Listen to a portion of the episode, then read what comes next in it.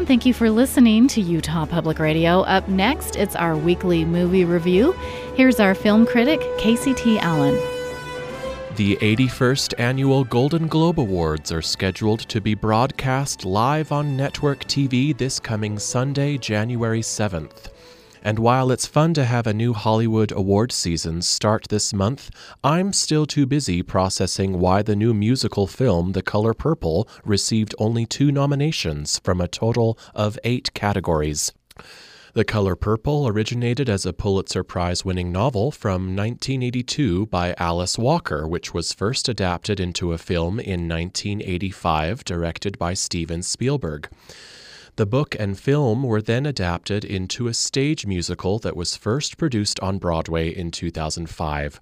This newly released film is the silver screen treatment of the Broadway musical The Color Purple chronicling the lives of three black women in rural Georgia who endure racism, abuse, imprisonment, and loneliness from the early years of the 1900s through the 1940s. This film is mainly a historical female drama with the flair of traditional musical sparkle, showing detailed set designs, expressive choreography, and gorgeously inventive transitions between the dusty poverty of the real world and the dramatic fantasy of the musical numbers.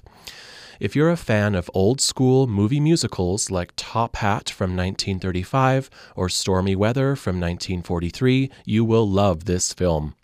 All the actors do a superb job playing a rich cast of family members and friends to remind all viewers the importance of kindness and hope.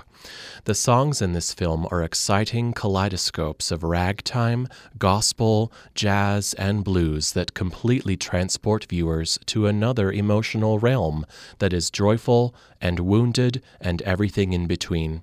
And let's make sure to give praise to the Color Purple's leading actress, Fantasia Barrino.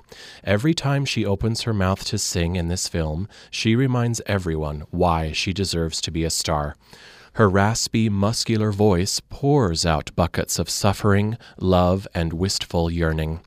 My only criticism for this film is its use of time.